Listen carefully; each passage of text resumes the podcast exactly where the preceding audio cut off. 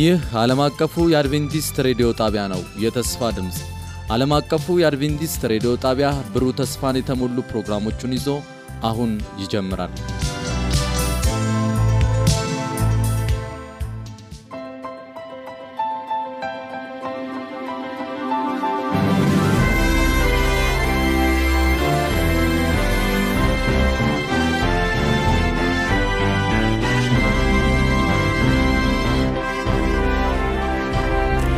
በጌታ የተወደዳችሁና የተከበራችሁ አድማጮቻችን እንደምን አላችሁልን? ይህ ፕሮግራም ከዓለም አቀፉ አድቬንቲስት ሬዲዮ ዘውትር በዚህ ሰዓት ወደ እናንተ የሚደርስ ነው።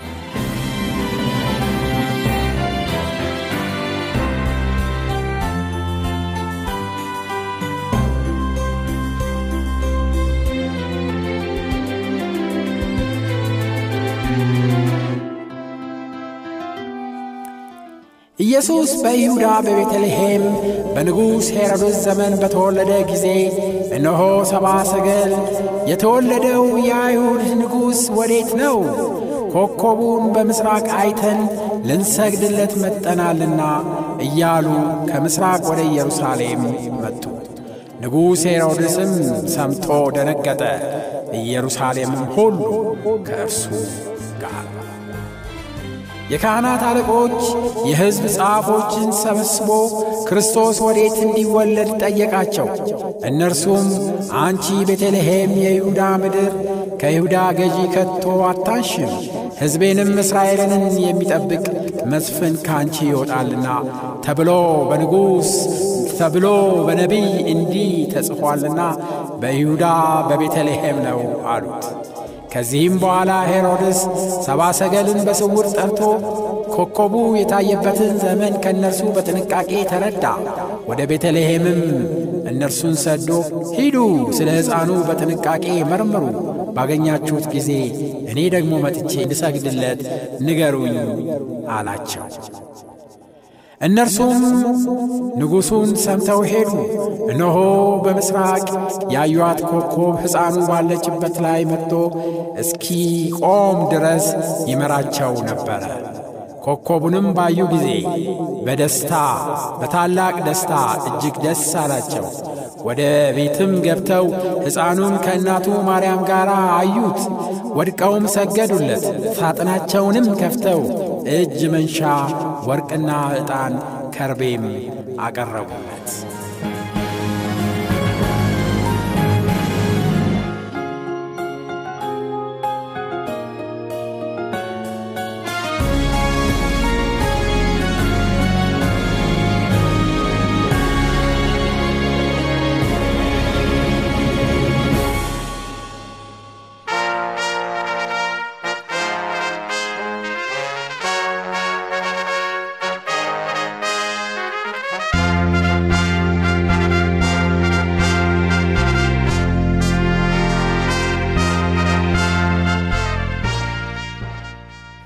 ከዛሬ ጀምሮ በተከታታይ በሚኖረን ቆይታ ዘመኑን እንዋጅ በሚል ርዕስ ወቅታዊ መልእክቶችን በአገልጋይ ኤፍሬም ዳዊት አማካኝነት ይዘንላችሁ ቀርበናል።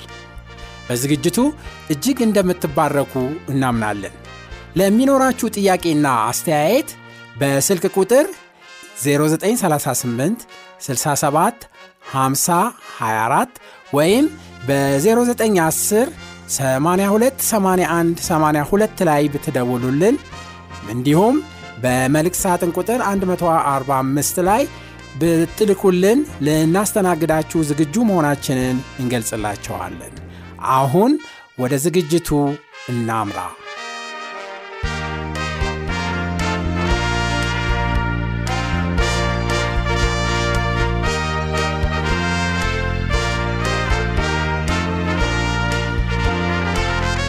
ዘመኑን እንዋጅ ወቅታዊ መልእክት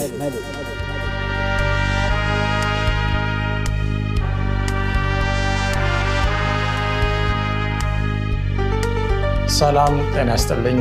እንዴት ሰነበታችሁ ወዳጆቼ፣ ወገኖቼ? በተለያየ አማራጭ ይህንን መልእክት የምትመለከቱ በያላችሁበት እንዴት ሰነበታችሁ ላለው ዛሬ ሶስተኛ የትምህርት ክፍላችንን እንቀጥላለን ባለፉት ተከታታይ ሁለት ክፍሎች እንደተማራችሁ ተስፋ አደርጋለሁ። ከእግዚአብሔር ቃል በእነዚህ ሶስት ርዕሶች ማለትም ሶስት ክፍሎች ዙሪያ ስንመለከት ሳለ ርዕሳችን መንፈስን መፈተን ወይም መንፈስን መለየት የሚለውን ርዕስ ነው ይዘን እየተመለከትን ያለ ነው ከእግዚአብሔር ቃል በመጀመሪያው ክፍል ላይ በተለይ ክቡር የሆነው ቃል ስለ እግዚአብሔር ስለ መንፈስ ቅዱስ የሚናገረው ምንድን ነው የሚለውን ተመልክተናል። በዋናነት መንፈስ ቅዱስ ምንድን ነው ወይም ማን ነው ከሚለው ይልቅ በመንፈስ ቅዱስ እንደ አማኝ እንደ ክርስቲያን መሞላት እንደሚያስፈልገን አይተናል። ይህ ለኃጢአት ይህ የእግዚአብሔርን ስራ ለመስራት ይህ ሰማይ ለመግባት ብቸኛው መፍትሄ ነው። በዋናነት በእሱ መንፈስ መሞላት ለእኛ እጅግ በጣም አስፈላጊ እንደሆነ ይህንን የተከበረውን የተስፋ ቃል በመጽሐፍ ቅዱስ የተሰጠውን ደግሞ ማክበር መጠባበቅ እንደገና በዚህ ቃል ላይ ተመርክሶ ደግሞ መጸለይ ያስፈልጋል የሚለውን አይተናል። ከዛ በኋላ ጌታችን የሱስ ክርስቶስ ይህንን ምድር ለቆ ወደ ሰማይ በሚሄድበት ጊዜ ካስጠነቀቀው ትልቅ ማስጠንቀቂያዎች መካከል በትንቢት ዙሪያ ብዙ የማሳሳት ስራዎችን ሴጣን እንደሚሰራ እና ሀሰተኛ ክርስቶሶችና ሀሰተኛ ነቢያቶች እንደሚነሱ አስጠንቅቆ የሄደበት ጉዳይ በዋናነት የምጽቱ ምልክት አንዱ እንደሆነ አይተን ስለዚህ ይህ የትንቢት መንፈስ ስጦታ ምንድን ነው የትንቢት መንፈስ የሚሰጣቸው ነቢያት በመጽሐፍ ቅዱስ ትክክለኞቹ ምን አይነት ባህሪ ነበራቸው? በስንት አይነት የተለያዩ ክፍሎች ይመደባሉ እነዚህ ነቢያቶች የሚለውንም አይተናል። እንግዲህ ከዛ ቀጥሎ ዛሬ የምንመለከተው ደግሞ እነዚህ ነቢያቶችን በተለይ እውነተኛ የእግዚአብሔር መልእክት የያዙትንና ሀሰተኛ ደግሞ ነቢያትን የሴጣንን መልእክት ይዘው ነገር ግን የእግዚአብሔርን መልእክት በማስመሰል የሚያስቱትን እንዴት እንለያለን? በዋናነት ሰዎችን ሳይሆን ከሰዎች ጀርባ ያለውን አጀንዳ ነው እየተመለከትን ያለ ነው ያንን መንፈስ መለየት እጅግ በጣም አስፈላጊ የሆነበት ጊዜ ላይ ስለደረስን ይህንን ማየት ያስፈልገናል። እና እነዛን መስፈርቶች በመጽሐፍ ቅዱስ ምን አይነት መስፈርቶች ናቸው? ትክክለኛ የሆነውን ትክክለኛ ካልሆነው የምንለየው የሚለውን ዛሬ በሶስተኛው ክፍላችን እንመለከታለን። ነገር ግን በዚህ ሁሉ እግዚአብሔር እንዲያስተምረን ትምህርታችንን ከመጀመራችን በፊት አጭር ጸሎት ከኔ ጋር እናድርግ ቅዱስ አባታችን እግዚአብሔር በሰማይ ያለ ክብርና ምስጋና የሚገባ ቃለን እንድንማር ይህንን እድል ስለሰጠን እናመሰግናለን። ወገኖቼ ወዳጆቼ በተለያየ ሁኔታ በተለያየ አማራጭ ይህንን መልእክት እንዲመለከቱ ስለረዳቸውም ተመስገን። የሰማይና የምድር ፈጣሪ ይህ የከበረ ቃል እጅግ በጣም ወቅታዊ የሆነ በተለይ የመጨረሻ ዘመን ላይ ለምንገኘው ለእኛ ያስፈልጋልና የሴጣንን ሽንገላ የምንቃወምበትን የእግዚአብሔርን ዕቃ እንድታስታጥቀን ቃልህን መሰረት በማድረግ ሁሉን ነገር መፈተን መለየት መመርመር እንድንችል እንድትረዳን እንጸልያለን። ቃልን በአንደበቴ ውስጥ አስቀምጠን ለህዝብ ተናገር። በዚህ ሁሉ አንተ ክበር። የማዳን ስራ ይገለጥ በጌታ በኢየሱስ ክርስቶስ ክቡር ስም። አሜን። እንግዲህ የመጀመሪያው መስፈርት የእግዚአብሔርን ትንቢት የእግዚአብሔር ካልሆነው የምንለይበት የመጣው መልእክት ከመጽሐፍ ቅዱስ ጋር ይስማማል ወይ የሚለው ነው እንግዲህ ብዙ አይነት መልእክቶች ሊመጡ ይችላሉ። እነዚህን መልእክቶች እንዲሁ በየዋህነት አሜን ብሎ ከመቀበል በፊት ያንን የተነገረውን ቃል እና መልእክት ወይም ትምህርት አስተምሮ ዶክትሪን ወደ መጽሐፍ ቅዱስ በመውሰድ መመርመር ያስፈልጋል። መፈተሽ ያስፈልጋል። መመዘን ያስፈልጋል ወገኖች ከዛ በኋላ ነው መጨረሻ ላይ ልክ እንደ እግዚአብሔር ቃል ሆኖ ጉዳዩን ስናገኝ መቀበልና በህይወታችን ያም ቃል እንዲፈጸም ማመን ይገባናል ማለት ነው። በኤፌሶን ምዕራፍ 6 ቁጥር 11 የመጀመሪያው ጥቅሳችን እንዲህ ይላል የዲያብሎስን ሽንገላ ትቃወሙ ዘንድ እንዲቻላችሁ የእግዚአብሔርን ዕቃ ጦር ሁሉ ምን በሉ? ልበሱ ይላል። እንግዲህ ሽንገላ አለ ዲያብሎስ አለ። ይሄ የዲያብሎስ ሽንገላ የአማርኛው ቃል እንግዲህ ከእንግሊዝኛው ነው። እንግሊዝኛው ደግሞ መጀመሪያ ከተጻፈው ከግሪክ ቃል የተተረጎመ ነው እና ይህንን እንመልከት እስቲ ምን ማለት ነው? አንደኛ የሴጣን ሽንገላ ሁለተኛ ደግሞ ይህንን የምንቀሙበት የእግዚአብሔር ዕቃ ጦር ደግሞ ምንድን ነው የሚለውን እንመለከታለን። እንግዲህ ሽንገላ የሚለውን የግሪኩን ቃል ስንመለከት ከምን የመጣ ነው? μεθοδεία የሚል ቃል ነው ማለት ነው። ይህ μεθοδεία የሚለው ቃል የእንግሊዝኛው methods ወይም method የሚለውን የተቀበለ ከዛ የመጣ ነው ማለት ነው። እና ስርወ ቃሉ ይሄ ነው የግሪኩ ነው። ከዛ የእንግሊዝኛው አለ የአማርኛው ሽንገላ ይላል። እንግዲህ method ወይም methods የሚለው ዘዴ ማለት ነው። ይህንን የግሪክ ቃል ትርጉም ስንመለከት ይህንን ፍቺ ይሰጣል። እጅግ በጣም ውጤታማነቱ የተጠና የማሳሳቻ የማዘናጊያ የማታለያና የማጥፊያ እቅድ ብልሃት መንገድና ዘዴ ማለት ነው። እንግዲህ ይህንን ሁሉ ትቃወሙ ዘንድ የእግዚአብሔርን ዕቃ ጦር ልበሱ ነው ማስጠንቀቂያ ሁላችሁም እንደምታውቁ ሰይጣን የትንሽ ዓመት ልምድ አይደለም ያለው። ከሰማይ ከተጣለበት ጀምሮ ሉሲፈር እና ከእሱ ጋር የወደቁ መላእክት ከስድስት ሺህ በላይ ዓመታት ኃጢአትን ሰዎችን የማሰራት ሰዎችን በተለያየ ወጥመድ ውስጥ ጠምዶ የመጣል በኋላ እንደምንመለከተው ከሰማይ መላእክት እንዲወድቁ ሰው ደግሞ አዳምና ሔዋን ፍጹም ከሆነው ዓለም ከእግዚአብሔር ሀሳብ እንዲወድቁ የሰራ ነው። ይህንን ሽንገላ ይዞ ነው ዛሬ ያለንበት ደረጃ ላይ የደረሰው ስለዚህ ወገኖች ምን ያህል ነው አጉል እምነትንና ሞኝነትን አስወግደን በብልሃት የእግዚአብሔርን ቃል በማየትና በመያዝ መመርመር የሚገባን መናፍስን ከመለየት አኳያ ማለት ነው። በሐዋርያ ሥራ ምዕራፍ 17 ቁጥር 10 እስከ 11 ድረስ የእግዚአብሔር ባሪያዎች እነ ጳውሎስ እነ ሲላስ መልእክትን ካደረሱ በኋላ መልእክት የደረሰላቸው በአንድ ስፍራ የነበሩ ሰዎች አስቡት ሐዋርያው ጳውሎስና ሐዋርያው ሲላስ የእግዚአብሔርን ቃል ሲናገሩ በመንፈስና በኃይል በታላቅ በሆነ በተአምራት የሚገለጥ እውነት ነበረ የሚሰብኩት እና ይህንን እንኳን እንዲሁ ያልተቀበሉ ሰዎች ነበሩ። ይህንን እንኳን የእግዚአብሔር መልክተኞችን መልእክት እና ቃሉ እንዲህ ወዲያውም ወንድሞች ጳውሎስና ሲላስን በሌሊት ወደ ቤሪያ ሰደዷቸው። ወደ ምን ሰደዷቸው? ወደ ቤሪያ ሰደዷቸው. እንግዲህ ቤሪያ ወደሚባል ስፍራ ሄዱ። በደረሱም ጊዜ ወደ አይሁድ ምኩራብ ገቡ።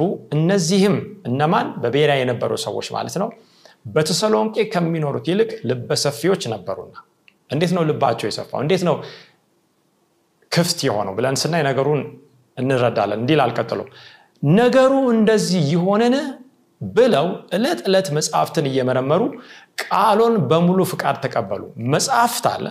የብሉ ኪዳን መጽሐፍ ነው በዋናነት በአዲስ ኪዳን ያሉ አገልጋዮች የተናገሩት ቃል ከዚህ ከብሉ ኪዳን በዋናነት ወገኖች ከህጉና ከምስክሩ ከህጉና ከትንቢቱ ጋር ይሄዳል ወይ ብለው ምን ይሉ ነበር?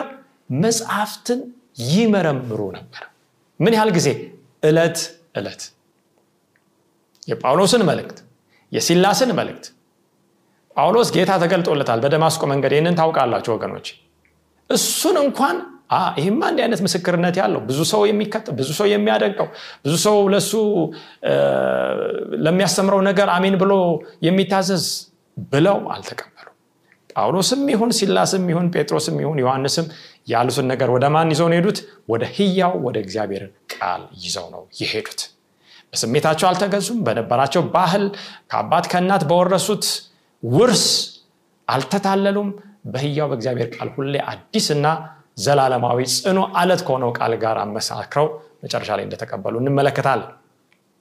እንግዲህ ይህንን ለምንድን ነው በእግዚአብሔር ቃል መፈተን ያስፈልገን በሁለተኛ ቆሮንቶስ 11 14 የእግዚአብሔር ቃል እንዲህ ይላል ይህ ድንቅ አይደለም ይላል። ሰይጣን ራሱ የብርሃንን መልአክ እንዲመስል ራሱን ይለውጣልና። እንግዲህ ብዙዎቻችን በተለይ በማቴዎስ ምዕራፍ አራት ላይ ጌታችን የሱስ ክርስቶስ በሚፈተንበት ጊዜ እንደምናውቀው ሰይጣን ፈተነው ይላል መጽሐፍ ቅዱስ ግን ወገኖቼ ጌታችን አርባ ቀንን አርባ ሌሊት ከጾመ በኋላ እንደተፈተነ ይናገራል ከሴጣን በዚህ ሰዓት ግን በደንብ በምናጠናበት ጊዜ የብርሃን መልአክ በመምሰል በተለይ የእግዚአብሔርን ቃል በማጣመም ጥርጣሬ በውስጡ ጥያቄ እንዲፈጠርበት የእግዚአብሔር ልጅ ከሆንክ ይህንን ድንጋይ ዳቦ አድርግ የሚል ቃል ነው የተናገረው። እና ጌታችን ደክሟል በአካል በጣም የመለየት ኃይሉ አካላዊ ጉልበቱ ማለት ነው ላሽቋል። ምግብ እህል ውሃ ያስፈልገዋል። በዚህ ሰዓት ግን በራበውና በጠማው ነገር ላይ መጣ። ጌታችን የሱስ ምን ምንድን ያለው? ሰው በእንጀራ ብቻ አይኖርም ከእግዚአብሔር አፍ በሚወጣው ቃል ሁሉ እንጂ ተብሎ ተጽፏል ብሎ ነው የመለሰለት። እና ራሱን የብርሃን መልአክ አድርጎ የእግዚአብሔር ልጅ ለማሳሳት የሚሰራ ኃይል ነው ይህ ኃይል። የእግዚአብሔር ልጆችንም ወንዶችና ሴቶችንም ዛሬ ያሉትን የእግዚአብሔርንም ህዝብ ለማሳሳት ራሱ ምን ይላል? ይቀይራል ብዙ ጊዜ ሰዎች ጌታ ኢየሱስ ተገለጠልኝ መላእክት ተገለጠልኝ እንዲህ አለኝ እንዲህ ተናገረኝ ይላሉ። ነገር ግን በዚህ ዛሬ በምናየው መስፈርት መሰረት ስንፈትን እነዚህ ሰዎች አንደኛ የእግዚአብሔርን ቃል ተሽሯል ከማለት ወይም ከሚለው ትምህርት ጋር ይስማማሉ። ሰዎች በጸጋ ብቻ መመላለስ እንደሚገባቸው የእግዚአብሔርን ህግ መጠበቅ እንደሌለባቸው መታዘዝ እንደሌለባቸው አመፅን የሚያስተምሩ ነቢያት ሀሰተኛ ነቢያት ናቸው እና ለእነዚህ ሰዎች የተገለጠው በእርግጥ ይህ የብርሃን መልአክ መስሎ ሰይጣን ነው ወይስ ክርስቶስ ነው ብለን በቃሉ መፈተሽ እና ማግኘት እንችላለን። ቀጥሎ እንዲላል እንግዲህ ሰይጣን ራሱ እንዲሚቀይር ከሆነ አገልጋዮቹ ደግሞ የጽድቅን አገልጋዮች እንዲመስሉ ራሳቸውን ቢለውጡ ታላቅ ነገር አይደለም። ልክ ጌታችን እነዛን ፈሪሳውያን አባታችሁ ዲያብሎስ ነው እንዳለ ልጅ አባቱን ነው የሚመስለው እና የሰይጣን አገልጋዮች ልክ እንደ ሰይጣን ራሳቸው ይላሉ? ይለውጣሉ። በኋላ እንደምናየው በዮሐንስ ራይ ላይ የበግ በግን የሚመስል የበግ ቀንዶች ያሉት የሚመስል አውሬ በኋላ እንደ ዘንዶ የሚናገረውን እንመለከታለን። እና አገልጋዮችም እንደርሱ ናቸው። ፍጻሜያቸውም እንደ ስራቸው ይሆናል። ፍጻሜያቸው ውሸት ከሆነ ስራቸው ውሸት ከሆነ ስራቸው ዛሬ አመፅ ከሆነ ስራቸው የእግዚአብሔርን ቃል ተሽሯል ከሆነ ፍጻሜውም ጥፋት ሞት ይሆናል ማለት ነው። በተለይ አንድ ጽሁፍ እንዲህ ይላል በአስረኛው Manuscript Release በሚለው መጽሐፍ አስረኛው ቀጽ ላይ ገጽ 162 አንድ ጠቃሚ የሆነ አሁን ከምናየው ትምህርት ጋር የሚሄድ ስለሆነ ይህንን ብናይ ጥሩ ነው። እግዚአብሔርን አሳስቶ ባቀረበላቸው በሉሲፈር የብልሃት ዘዴዎች መላእክት ከተታለሉ ይላል። እንግዲህ ፍጹም የሆነ ሰማይ ፍጹም የሆነ ህይወት ፍጹማን የሆኑ መላእክት። ሉሲፈር ምን አደረገ? እግዚአብሔርን አሳስቶ አቀረበላቸው የእሱን ባህሪ ልክ የእግዚአብሔር ባህሪ አስመስሎ አቀረበ። እግዚአብሔር አምባገነን ኢፍታዊ ህጉን ካልጠበቃችሁ ትሞታላችሁ የሚል ፍትህና ፍቅርን አንድ ላይ ሊያስኬድ የማይችል አምላክ እንደሆነ ይሄ ስለሆነ የእግዚአብሔር ህግ መቀየር አለበት መሻሻል አለበት የሚለውን ሀሳብ ይዞ መጥቶ እኔ የተሻለ ሀሳብ አለኝ እኛ ነፃ ፍጡራንን የእግዚአብሔርን ህግ እንደዚህ ታዘዙ የሚለውን አትታዘዙ አድርግ አታድርግ የሚለው ለእኛ አያስፈልግም። ስለዚህ በነፃነት እንኖር የሚለውን ነገር ግን ወደ ሞትና ወደ ባርነት የሚመራውን በመላእክት አእምሮ ውስጥ እንኳን በማሳደር ብዙዎችን ከእግዚአብሔር ወደ እርሱ ታማኝ ሆነው እንዲመጡ አድርጓል። ይህንን አድርጓል። ቀጥሎ አምላክ የሚያደርጋችሁን ታላቅ የሆነውን ትምህርት እግዚአብሔር ደብቆባቸዋል በማለቱ አዳምና ሔዋን ከሳቱ ይላል። እንግዲህ አዳምና ሔዋን ጋር ሲመጣም ፍጹም ሰማይ ፍጹም ምድር ኃጢአት የሌለበት ንጹህ የሆነ ስፍራ ላይ አመፅ የሌለበት ስፍራ ላይ መጥቶ ያታለለው። ዛሬ ከኛ ብዙ እጥፍ በአካል በአእምሮ በመንፈስ በልጽገው ፍጹም እግዚአብሔርን የሚመስሉትን ሰዎች ነው ያሳሳተው ወገኖች። ከዛ በኋላ ጽሁፍ ምን ይላል? ታዲያ ዛሬ ላይ ያሉ ሰዎች ሊታለሉ የሚችሉበት አደጋ የለምን ይላል? ራሳችንን አናሙን። እኔ ይህን ያህል ዓመት ቆይቻለሁ ብዙ አውቃለሁ ተምር ያለው ስነ መለኮት ነገረ መለኮት እና ጠንቅቅ ያውቃለሁ አገልጋይ ነኝ ነቢይ ነኝ ባለራይ ነኝ ፓስተር ነኝ።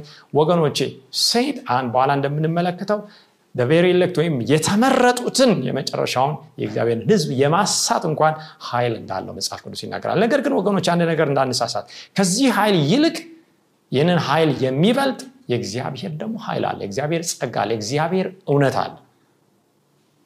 ያ መንገድ አለ። ያ ህይወት አለ። ያ ክርስቶስ ያ ኢየሱስ ይህንን ሁሉ አልፈን እውነቱን እንድናውቅ ይረዳናል። ደግሞ ወደ እውነት የሚመራን የእግዚአብሔር መንፈስ እንደሆነ ባለፈው ጊዜ ተመልክተናል። የእውነት መንፈስ ሲመጣ ወደ እውነት ይመራናል። ያንን እንዳንስት ያስፈልጋል። ጠላታችንን ግን ማወቅ አለብን። እንግዲህ በኢሳያስ 8 20 ከዚህ ጋር ተያይዞ የእግዚአብሔር ቃል ምን ይላል?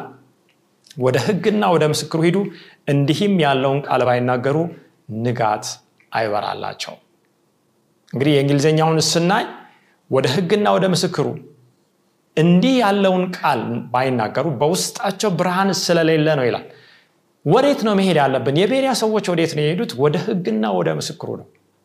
እነ ጳውሎስ እየሰበኩ ነው። እነ ጳውሎስ በህይወት አሉ። ጽሁፉን ጽፈው አልጨረሱም። የአዲስ ኪዳን መጽሐፍትን ደብዳቤዎች እነዛ መልክቶችን ራዮች ትንቢቶች እስከ መጨረሻው አላለቁም። ነገር ግን የጳውሎስን ንግግር የጳውሎስን ትምህርት ስብከት ወስደው ከብሉ ኪዳን በዋናነት ከአስርቱ ትእዛዝ ከእግዚአብሔር ቃል ጋር ከተሰጠው ትንቢት ስለ መሲሁ ከተነገረው ተስፋ ቃል ጋር እያይዘው ነው። እንዲህ ያለውን ቃል ስለተናገሩ ብርሃን አለባቸው እነዚህ ሰዎች ብለው መልእክቱንም እነዛንም ሰዎች ሊቀበሉ ይችለዋል ዛሬስ ወገኖች ወደ ማን ነው የምንሄደው? ወደ ታዋቂ ሰዎች? ብዙ በቴሌቪዥን ላይ በሚዲያ ላይ ወይም mega ወይም giga ትልቅ ቤተክርስቲያን ብዙ ህዝብ በሚከተላቸው ዘንድ ወዳሉ እነዛ ታዋቂ ስመጥር ሰዎች ነው ወይስ ወደ ማን ነው የምንሄደው? ወደዛ ሂዱ ነው የሚለው መጽሐፍ ቅዱስ። ወደ ቃሉ ሂዱ ነው የሚለው። ወደ ህጉ ሂዱ። በሲና ተራራ ላይ ወደ ተሰጠው ወደ እግዚአብሔር ምስክር የእግዚአብሔር ባህሪ ማን እንደሆነ የባህሪው ትራንስክሪፕት ወደ ሆነው ወደ አስርቱ ትእዛዝ ሂዱ ነው። ያንን እናውቃለን። ደግሞ አራተኛው ትእዛዝ ለብዙዎች አደናጋሪ የሆነው ሴጣን ቀይሮት ቀይሮታል ተብሎ እየተስተማረ ያለውን የሰንበትን ህግ ተሽሯል በማለት ሴጣን እንደሚያስት እናውቃለን። ይህ ደግሞ እንዳልተሻረ መጽሐፍ ቅዱስ በተከታታይ ያስተማረንን ተመልክተናል። ጌታችን በምድር ላይ ሳለ ይህ መንፈስ አስቀድሞ የነበረው በሰማይ መላእክትን ያሳተ አዳምና ሔዋንን ያሳተ በሱም ዘመን ከዛ በኋላም በዳግም ምጽአቱ ጊዜ እንደሚያሳስት ነው የተናገረው። በመጨረሻው ዘመን የሚሆነውን እንዲህ ይላል ማቴዎስ 7 22 23 በዚያን ቀን ብዙዎች ጌታ ሆይ ጌታ ሆይ በስምህ ትንቢት አልተናገርንምን? በስምህስ አጋንንት አላወጣንምን? በስምህስ ብዙ ታምራት አላደረግንምን? ይሉኛል። ይገርማል። ወደ ጌታ ይመጣሉ። አንድ ነገር እየጠየቁ ነው። ሰማይ ልንገባ ከአንተ ጋር ለዘላለም ልንኖር የአክሊልን ያንን ሽልማት ካንተ ልንቀበል ይገባኛል የሚል ጥያቄ በስም ያደረግ ነው ኢየሱስ ብለን ጠርተን አጋንንትን አውጥተናል ትንቢት ተናግረናል። ተአምራትን ብዙ ጥቂት አይደለም ብዙ ተአምራትን አድርገናል ሲሉት ጌታ ምንድን ነው የሚመልሰው? የዚያን ጊዜም ከቶ አላወኳችሁም። እናንተ አመፀኞች ከእኔ ራቁ ብዬ የመሰክርባችኋለሁ ይሄ እጅግ በጣም አስፈሪ የሚያሳዝንም ነው። በስሙ ተሰርቶ ነገር ግን አላወቁ አንድ ነገር እንመልከት። ሴጣን በዚህ ዘመን የሚሰራው በሴጣን ስም አይደለም። በአጋንንት በወደቁ መላእክት ስም አይደለም የሚሰራው። በራሱ ስም አይሰራም። በጣዖት ስም አይሰራም። የሚሰራው በእግዚአብሔር ስም ነው። ወገኖች እግዚአብሔር በእሱ ስም እንዲሰራ ፈቅዶለታል። ጌታችን ኢየሱስ የጌቶች ጌታ ፈቅዶለታል። ለምን? እኔና እናንተ በቃሉ ላይ ተመርኩዘን እንኑር አንኑር ይታወቅ ዘንድ። በኋላ እንመለከታለን። እግዚአብሔርን ከልባችን እንወድ ዘንድ ወይም አንወድ ዘንድ ይህንን ለማየት ብትወዱኝ ትእዛዜን ጠብቁ። በእርግጥ ሰዎች ይወዱኛል። በእርግጥ በቃሌ ይከተላሉ። በስሜ እንኳን እየሰራ አንድ ቢመጣ እንዴት ነው እነዚህ ሰዎች የሚቀበሉት? እውነት የሚለውን ሊፈትን። በተለይ እዚህ ላይ ከቶ አላወኳችሁም እናንተ አመፀኞች የሚለውን አመፀኞች የሚለውን ቃል ስንመለከት you workers of iniquity iniquity የሚለውን ቃል ነው ምናየው ይሄ iniquity የሚለው የእንግሊዝኛው ቃል known sin ወይም በመታወቅ የሚሰራ ኃጢአት ወይም የሚታወቅ ኃጢአት ማለት ነው። እነዚህ ሰዎች የእግዚአብሔርን ቃል እንዲከተሉ ሀሳቡን እንዲታዘዙ ህጉን እንዲታዘዙ ተነግሯቸው ነበር በፊት። ነገር ግን በአመፅ የሰንበትን እውነትንም ቢያውቁ ሌላውንም እውነት ቢያውቁ ለመንፈስ ለአእምሮ ለአካል እግዚአብሔር የሰጠውን ፍቃድን ቢያውቁ ባለመታዘዝ ግን ምን ሲሰሩ ነበረ? የአመፅ ስራ ሲሰሩ ነበር አመፅ ነው። አሁን አለም ላይ ያለው ነገር በአንድ በኩል ዝንጉነት አለ አለማወቅ አለ ዛሬ እግዚአብሔር ያሳውቀናል። በሌላ በኩል ደግሞ አመፅ አለ ሬቤሊየን የሚል ሆን ተብሎ ከልብ በደንዳናት ልክ እንደ ፈርዖን የሚሰራ ፈርዖንም በኋላ ስንመለከት ከእሱ ጋር ያሉ ጠንቋዮችን ቢሆኑ ይሄ እግዚአብሔር ጣት ነው ብለዋል። እግዚአብሔርን እያወቁ ነው ክፉ ነገር የሚሰሩት። ከእኔ ራቁ ብዬ መሰክርባቸዋለሁ። ባያውቁ ኖሮ ወገኖቼ የእግዚአብሔርን ቃል እውነቱን ተረድተው ባያምፁ ኖሮ ጌታ የሱስ እንዲህ አይላቸውም በፍርድ ጊዜ ስለዚህ ከየትኛው ጎራንን ዛሬ? ጌታ ሆይ ጌታ ሆይ ብለን ስምን ብቻ ከምንጠራ በሌላ ቃል በሌላ ስፍራ እንደምንመለከተው እነዚህ ሰዎች በከንፈራቸው ምን ይሉኛል? ይጠሩኛል ያመልኩኛል። ነገር ግን ልባቸው ከኔ ምን ያለ የራቀ ነው? እጅግ የራቀ ነው ይላል። ስለዚህ የሰውን ትእዛዝ እየተከተሉ እንዲሁ ከንቱ የሆነ አምልኮ ያደርጋሉ የሚለውን ቃል ጌታችን ራሱ እንደተናገረ እንመለከታለን ከዚህ ጋር ተያይዘው ወገኖቼ እንግዲህ የመጀመሪያው መስፈርት የመጣው መልእክት ከቃሉ ጋር ይስማማል ወይ ነው? ቃሉ ደግሞ በእግዚአብሔር መንፈስ እንደተጻፈ እናውቃለን። ነቢያት በዚህ በመንፈስ ቅዱስ ተነድተው እንደተናገሩ እንደጻፉ መጽሐፍ ቅዱስ እንመለከታለን። ስለዚህ መንፈስ ቅዱስ አለኝ የሚል ሰው በእርግጥ ይህ ክቡር መንፈስ ያረፈበት ሰው አስቀድሞ እግዚአብሔር በቃሉ ከሰጠው ምስክርነት ጋር የሚቃረን የሚጋጭ ስራ አይሰራም የሚጋጭ ንግግርም መልእክትም አያመጣ ለምን ያዕቆብ 1 17 እንዲላል በጎ ስጦታ ሁሉ ፍጹምም በረከት ሁሉ ከላይ ናቸው። ወገኖች ዛሬ ሰው ተአምራት ይፈልጋል ፈውስ ይፈልጋል ድንቅ ይፈልጋል ትዳሩ እንዲሻሻል ይፈልጋል ጤናው እንዲፈወስ ይፈልጋል ብዙ እንቆቅልሾች እንዲፈቱ ይፈልጋል በረከት ከእግዚአብሔር ዘንድ እንፈልጋለን። ችግር የለው የሚወርደው ከሁሉ በላይ ከሆነ ከአምላክ እንደሆነ ማወቅ አለብን። ምን አይነት አምላክ ነው ግን ይሄ? መለወጥም በእርሱ ዘንድ ከሌለ እግዚአብሔር የሚለው በቃሉ ምንድነው? እኔ አልለወጥም ነው በመዞርም የተደረገ ጥላ በእርሱ ዘንድ ከሌለ እንግዲህ እንደበራብን ብርሃን መጠን ወደዚህ ወይም ወደዚያ በምንዞረው መጠን ምን ይላል? የእኛ ጥላ ይሽከረከራል። በእግዚአብሔር ዘንድ ግን እንደዛ አይነት መዞር እንደዛ አይነት መለወጥ እንደዛ አይነት መሽከርከር ቦታ መቀየር የለም። አምላክ ልክ በአካባቢያችን እንደምናየው ጸንቶ እንደሚቆመው ተራራና አለት ቃሉም እንደዛው ነው ተራሮች ዛሬ አንደኛው ተፈጥሯዊ የሆነ ጥቅም አላቸው ሁለተኛው ግን የእግዚአብሔርን ህግ ዘላለማዊነትም ያስተምሮናል ሁሌ ባሉበት ጸንቶ ነው የሚኖሩት። መንግስት ይቀየራል ትውልድ ይቀየራል አቤት ሊደረግ ይችላል የተለያየ ነገር ሊሆን ይችላል። እግዚአብሔር ግን ያስቀመጠው ያ ተፈጥሮ እግዚአብሔር ማንነቱን የሚገልጥ ስለዚህ ከብርሃናት አባት ይህ በረከት ይወርዳል። መለወጥን በእርሱ ዘንድ ከሌለ ይህ የመጀመሪያው መስፈርት ነው። ሁለተኛው ትንቢቶቹ ተፈጽመዋል ወይ? የተናጋሪው የነቢዩ ትንቢት ተፈጽመዋል ወይ? የሚለው መፈተኛው መስፈርት ነው። ምንድን ነው ይሄ? ከእግዚአብሔር ቃል ዘዳግም 1821 እንመልከት እንዲለን በልብህም እግዚአብሔር ያልተናገረውን ቃል እናውቅ ዘንድ እንዴት ይቻለናል ብትል ነቢዩ በእግዚአብሔር ስም በተናገረ ጊዜ የተናገረው ነገር ባይሆን ባይመጣ ያ ነገር እግዚአብሔር ያልተናገረው ይገርማል ወገኖቼ በብሉ ኪዳን ጊዜ የነበሩ ሐሰተኛ ነቢያት በማን ስም ነው የሚናገሩት? በእግዚአብሔር ስም ነው የሚናገሩት።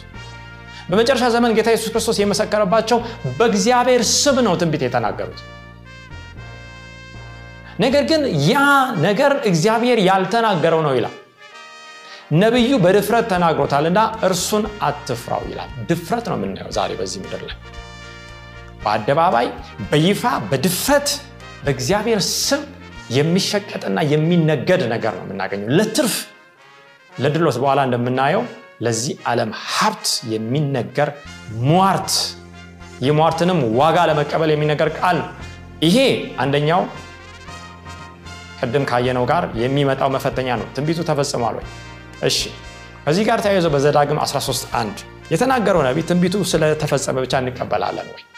ተጨማሪ ነገሮችን እንመልከት በመካከልም ነቢይ ወይም ህልም አላሚ ቢነሳ ምልክትም ተአምራትም ቢሰጥ ይላል እግዚአብሔር ቃል። እንደነገረህም ምልክቱ ተአምራቱን ቢፈጸም እርሱም ወገኖች እንደተናገረው ምልክቱ ተአምራቱም ተፈጽሟል። ዛሬ የሚፈጸሙ ተአምራቶች አሉ ወይ? ምልክቶች አሉ ወይ? አዎ አሉ። ይቀጥልና እንዲላል ይህ ነቢይ ግን እርሱ ቀጠልና ሄደን የማንታውቃቸውን ሌሎች አማልክት እንከተል እናምልካቸው ቢልህ አምላካችሁን እግዚአብሔርን በፍጹም ልባችሁ በፍጹምም ነፍሳችሁ ትወዱ ዘንድ እንደሆነ ያውቅ ዘንድ አምላካችሁ እግዚአብሔር ሊፈትናችሁ ነውና የዚያን ነቢ ቃል ወይም ያን ህልም አላሚ አትስማ በጣም የሚያስደንቅ ቃል ነው። ይህ ትልቅ መስፈርት ነው። ተናግሯል የተናገረው ሆኗል። ከዚህ በኋላ የሰው ልብ ወገኖቼ የመሸነፍና ያ ተናጋሪ የሚለውን ነገር ወደ መከተል አዝማሚያ ይሄዳል። ምክንያቱም በረከትን ፈልጓል ሰው በረከትን አግኝቷል። የሚመስል ፈውስን ፈልጓል ፈውስን አግኝቷል። ፈውስ የሚመስል ተአምራትን ፈልግ ተአምራት አግኝቷል ተአምራትን የሚመስል። ስለዚህ ያ ሰው ያ ነቢ ምን አለ? የእግዚአብሔር ቃል ተሽሯል ሄደን ሌላ አምላክ እናምልክ። የመጀመሪያው እግዚአብሔር ትእዛዝ ምንድን ነው የሚለው? ከኔ በቀር ሌላ አምላክ አይሆንልን ይህንን ግን ተላለፍ ነው የሚለው። ስለዚህ ቆም ብለው ሰው መጠየቅ ሲገባው የሚከተል ከሆነ እውር ውረን እንደሚመራ ወደ ገደል መሄድ ይሆናል።